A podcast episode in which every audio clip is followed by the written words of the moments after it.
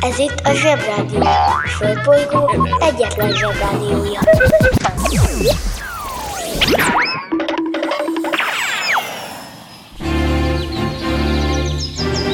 Zsebrádió! Zsebrádió ától zéig.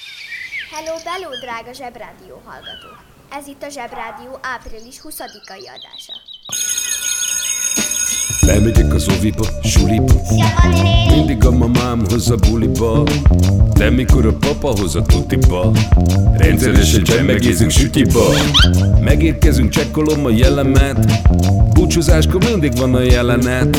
Hátöltözés, benti cipő, ölelés. Bemegyek és kezdődik a nevelés. Megjelente én vagyok a csoda lény odaadott ünnemény A felnőtteket tenyeremből letettem. Így lesz nekem sima ügy az egyetem. Láttam a barbit egy világos kiklovon Hogy póni volt vagy szamár, eskü nem tudom. Az oviban napos, a suliban meg hetes. Az ebéd az ugyanaz, de kilötyög a leves. Vége az ovinak, a mama megvárat. Biztos, hogy megment a mancsőrjára. Mi volt a házi? Nem emlékszem. Mit tenne ilyenkor? Tűzoltó szem? Napközi külön orra szabad idő Húszosabb, melegítő tornacipő. Én, a Lozi, meg a Gyüli, meg a Bélus Heti kettőt maladunk, mert váll a logopédus. Van akinek bocska, másoknak meg Balázs. Nekem minden reggel a zsebrádió a varázs. Milyen kit a pálya, mindenkinek ácsi. Minket hallgat minden gyerek, s minden néri bácsi. Van akinek bocska, másoknak meg Balázs. Nekem minden reggel a zsebrádió a varázs. Milyen kit a pálya, mindenkinek ácsi. Minket hallgat minden gyerek, s minden néri bácsi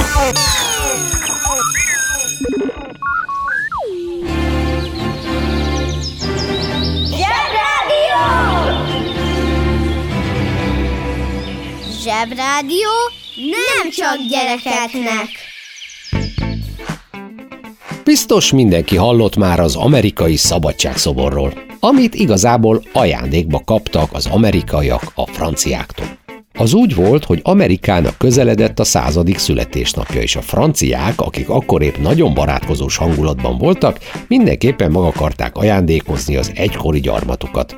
Bármikor jól jöhet egy ilyen nagy barát, gondolták magukban, úgyhogy elkezdtek gondolkodni. Volt korábban egy tervük, miszerint Egyiptomban állítanak föl egy szobrot, de mivel az egyiptomiak köszönettel nem kérték, így már nem kellett tovább gondolkodni. Kapnak az amcsik egy bitang nagy szobrot szülinapi ajándékba. A gond ott kezdődött, hogy a 46 méter magas szobor elkészítése igen drága volt. Szoborlottóval, különadóval meg egyéb trükkökkel kezdték el a pénzt gyűjteni. Például volt olyan is, hogy a szobor fejét meg a fákját tartó kezét, ami akkor már elkészült, kiállították és pénzért bele lehetett menni a szobor alkatrészek belsejébe. Végül aztán elkészült a szobor, és hajóra rakták a 204 tonnás hölgyet. Ja, elfelejtettem mondani, hogy a szobor egy hölgyet ábrázol, amit egy Szabadság vezeti a népet című festményről mintáztak, ami festményhez pedig egy egyiptomi muzulmán parasztasszony állt modellt. Szép karrier, nem mondom. Mondjuk, kicsit kitolás volt ez az ajándék, mert amikor az amerikaiak megtudták, hogy jön a szülinapi ajándék, akkor New York kormányzója jelezte, hogy nincs pénzük a talapzatra. Így aztán ők is elkezdtek pénzt gyűjteni mindenféle módon, még jótékonysági boxmeccseket is rendeztek. De persze ajándékot nem küldünk vissza, úgyhogy a pénz összejött, a talapzat megépült, de akkora, hogy az 1885. június 17-én New Yorkba érkezett 46 méteres szobor a talapzattal együtt már 93 méter magas volt.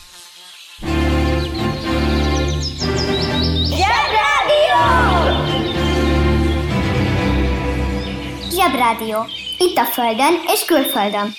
Vannak városok, amik különösen gazdagok a tudomány fejlesztésének terén, talán azért, mert a lakóik érdeklődve tekintenek a világra, és ezzel támogatják a tudósokat. Ilyen város Jéna is, ami nekünk a jénai táról juthat eszünkbe, bár a világon egyedül mi hívjuk így a hőálló üveget.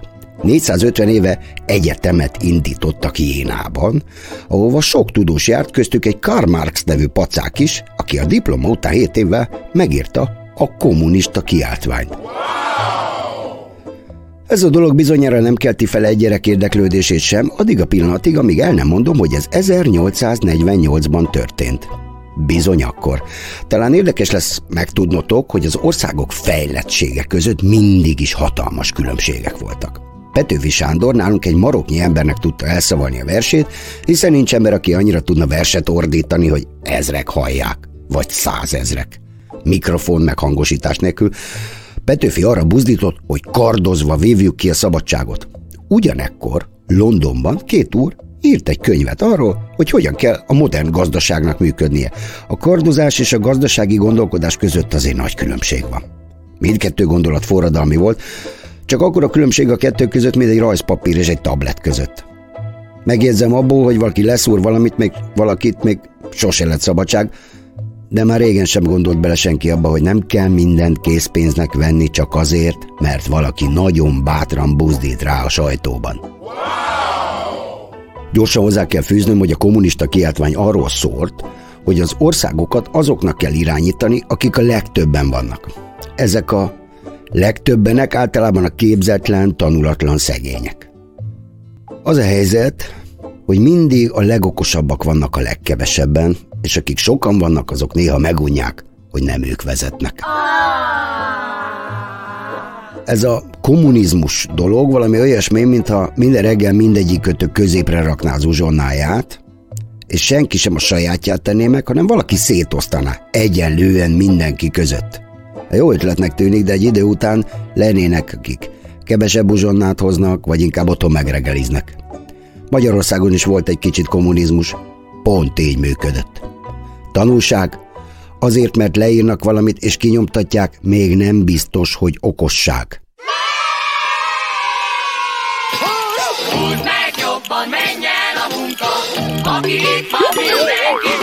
Mi lesz, ha nagy leszel? Kubikos. A kubikosok a dédszüleid idejében járták a tanyákat, falvakat, városokat, és kétkezi munkával keresték meg a kenyérre valót. Ezek az emberek nagyon komoly fizikai munkát végeztek az építkezéseken, útépítésnél, vasútépítésnél, vagy akár a folyó szabályozásoknál. Ha kellett, árkotástak, földet hordtak, köveket aprítottak, gerendákat hasítottak, azaz mindent ők csináltak, amihez két erős kéz és egy-két egyszerű szerszám kellett. A kubikos a saját szerszámaival és talicskájával dolgozott, szerencsés esetben közel a lakhelyéhez. Ilyenkor gyakran a gyermekeik hozták nekik az ebédet, sőt, olykor-olykor még segítettek is a munkában. Olyan eset is akadt, amikor messzire kellett menni dolgozni, de olyan messzire, hogy nem tudtak munka után hazamenni. Nos, ilyenkor összeálltak többen, és ideiglenes kunyhót építettek, hogy legyen hol aludniuk.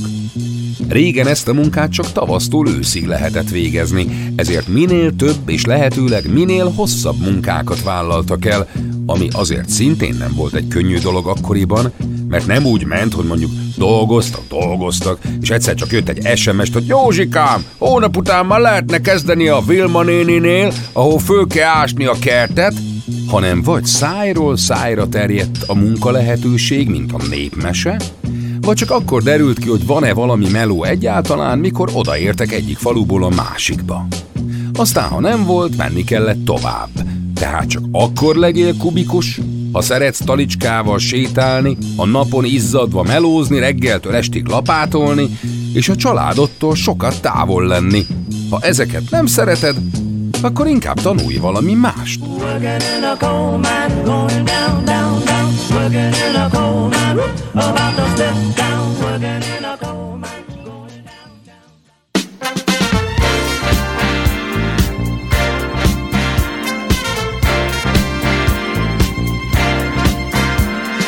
What's the sense in sharing this one and only life? Ending up just another lost and lonely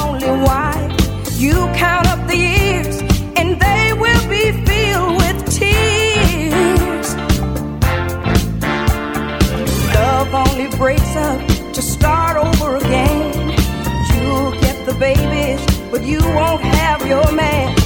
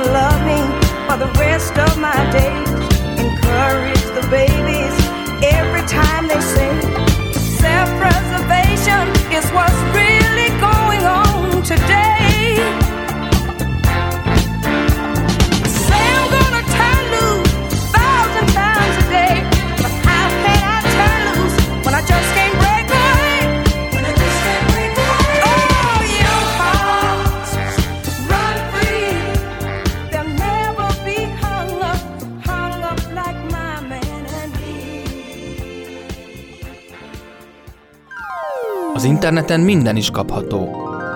Vásároljon varangyot!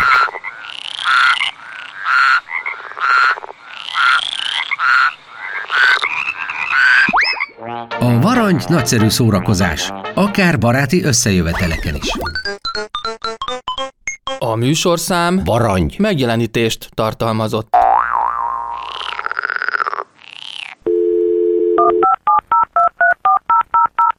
A Zsebrádió legjobb barátja a Telekom. Közi Telekom! Jó fej vagy! Kérd csak itt! Együtt, veled.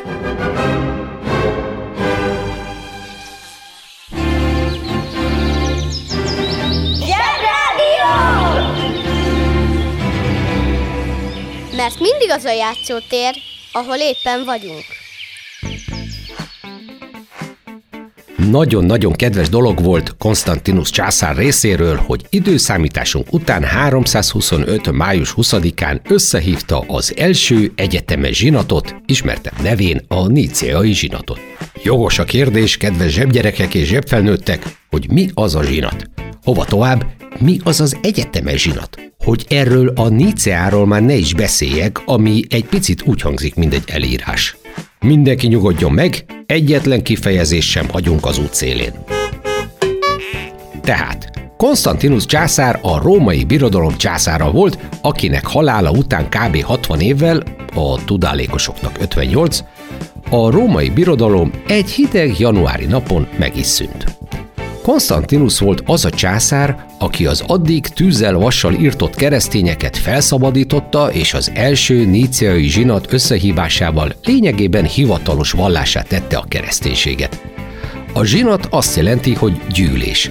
Az egyetemes zsinat pedig egy olyan gyűlés, amit csak és kizárólag a pápa hívhat össze. Nícea pedig egy nagyon-nagyon, vagy még annál is régebbi török város, de ma már Izniknek hívják.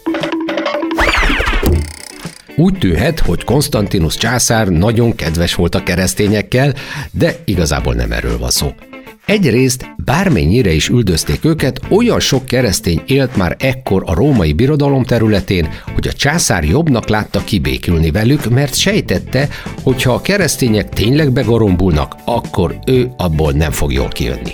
Másrészt pedig Konstantinus anyukája áttért a keresztény hitre, és hát császár ide, császár oda, egy anya szava mégiscsak számít. Ő pedig szólt. Hogy a zsinat miként zajlott, arról egészen pontos képen van. Mikor gyerekkoromban az öcsémmel cukorsokot kaptunk, és üvöltve ugráltunk az ágyon, akkor a nagymamám bekiabált, hogy Mi ez a zsinatolás? A korabeli leírások szerint az első zsinat is cukorsoktól volt hangos, csak ott 1800 ember ugrált az ágyon. És mindenki el akarta mondani, hogy szerinte mi kerüljön be a Bibliába. Mások meg azt akarták ezzel egy időben mondani, hogy mi ne kerüljön bele a Bibliába. És mivel nem volt ott Kövér László, hogy szót adjon, ezek 1800-an többé-kevésbé egyszerre mondták a magukét, és amikor már nem tudták túl kiabálni egymást, akkor összeverekedtek. Hát így aztán nem lehet könnyű Bibliát írni. Minden percben mást kell beírni, aztán kihúzni, megint beírni, megint kihúzni, utána meg elkezdenek lögdösödni, azután meg elkezdenek verekedni, az írnoknak kiborul a tintája, aztán kezdheti az egészet előről. Borzalom. Két hónapig tartott ez a zsinatolás, de szerintem, ha a nagymamám ott lett volna, akkor biztos előbb befejezik. A verekedők megkaptak volna egy akkora böllér tockost, hogy egy hétig egy irányba szaladnak. Igazából így is megérte, mert egyrészt létrejött a keresztény egyház, másrészt pedig megszületett a tartalmilag egységes, felesleges körmondatoktól mentes keresztény biblia. És innen már csak 1261 évet kellett aludni, hogy Károlyi Gáspár elkészítse az első magyar nyelvű bibliát. Ez volt a Vizsói Biblia, és azért hívták Vizsóinak, mert ott lakott a nyomdász.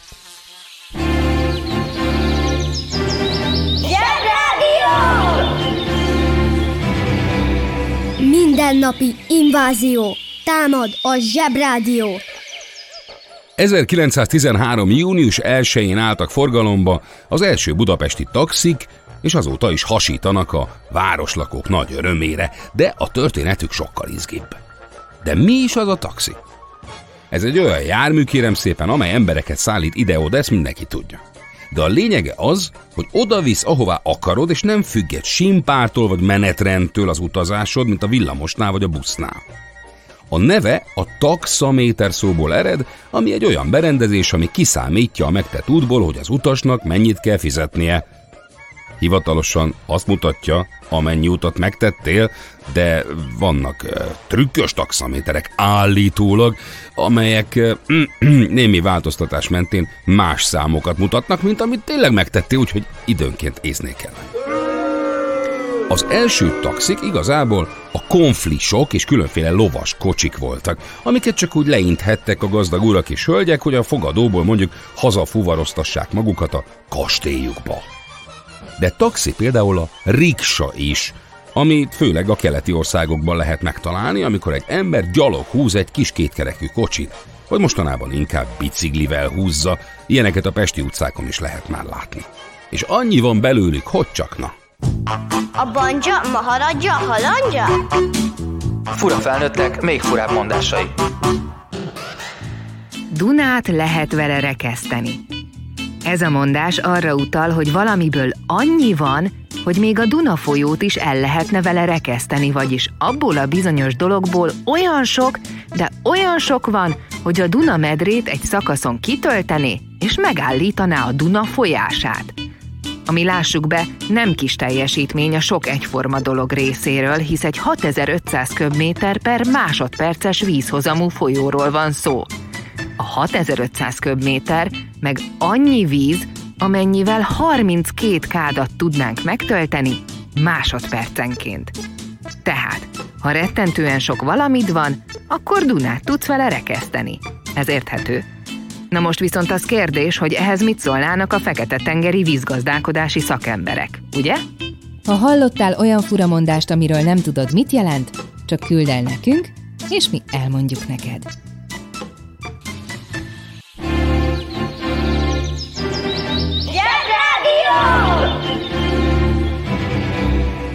Üzenem azoknak a felnőtteknek, akik Sutyiban hallgatják a zsebrádiót, hogy jól teszik. Az első autós taxi, képzeljétek, Londonban elektromos autók voltak. Csendesek, gyorsak és nem pöfögtek büdös füstöt. Aztán jöttek a benzines autók, telepöfögték a világot, most meg szépen lecserélik őket megint elektromosra, nem is értem, minek kellett ez a száz év szünet. Minden esetre az első pesti taxikat a Magyar Automobil Részvénytársaság, vagyis a Márta, a Rudgyanta árugyár vezérigazgatójával a Mercedes-Benz céggel versenyezve indította el. Akkoriban még úgy állt a helyzet, hogy lesz egy menő magyar autómárka, de aztán persze a Benz lenyomott minket Rudgyanta ide vagy oda. Na, na most ezt nem értem. Ja, hogy mi ez a Rudgyanta? A rugalmas gyanta, vagyis a gumi. Azt hittem ez világos.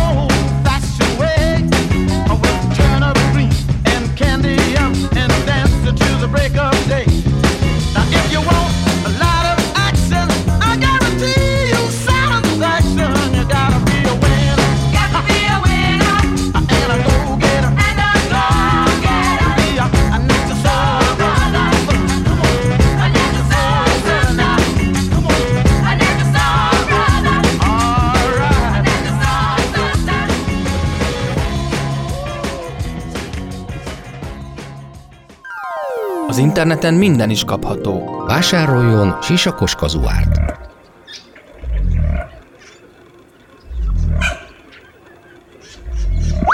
A sisakos kazuár nagyszerű szórakozás, akár baráti összejöveteleken is. A műsorszám Sisakos kazuár. megjelenítést tartalmazott. A Zsebrádió legjobb barátja a Telekom. Közi Telekom! Jó fej vagy! Kérd csak itt! Együtt, veled.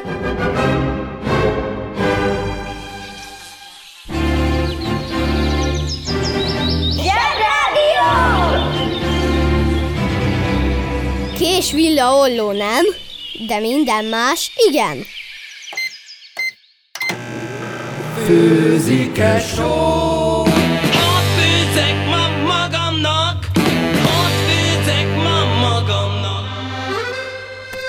Háromféle kaja van. Leves, második, finomság. A fura nevűeket meg el is magyarázzuk nektek.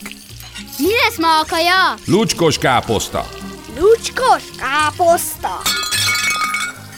Nem, ez nem egy sárfőzési technikával készült étel. Ez egy húsos káposztás második. A modern gasztronómia egy tálételnek hívja.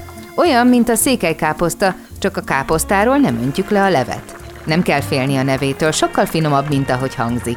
A lucskos szót pedig most adatvédelmi okokból nem elemezzük. Ja, akkor nem kérek.